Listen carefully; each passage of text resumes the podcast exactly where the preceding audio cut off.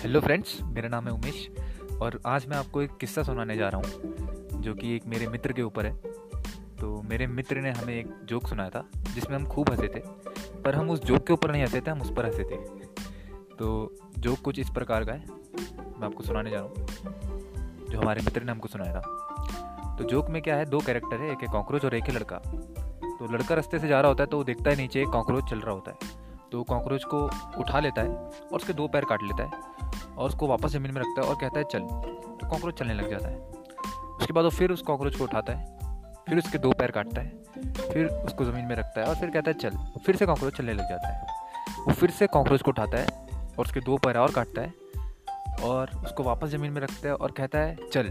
अब कॉकरोच के पास कोई पैर नहीं है तो वो नहीं चलता है। तो लड़का बाद में कहता है, सोच के कि, यार मैंने इसके पैर काटे और ये बहरा हो गया।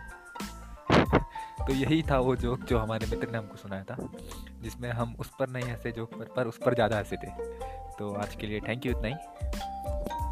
Thank you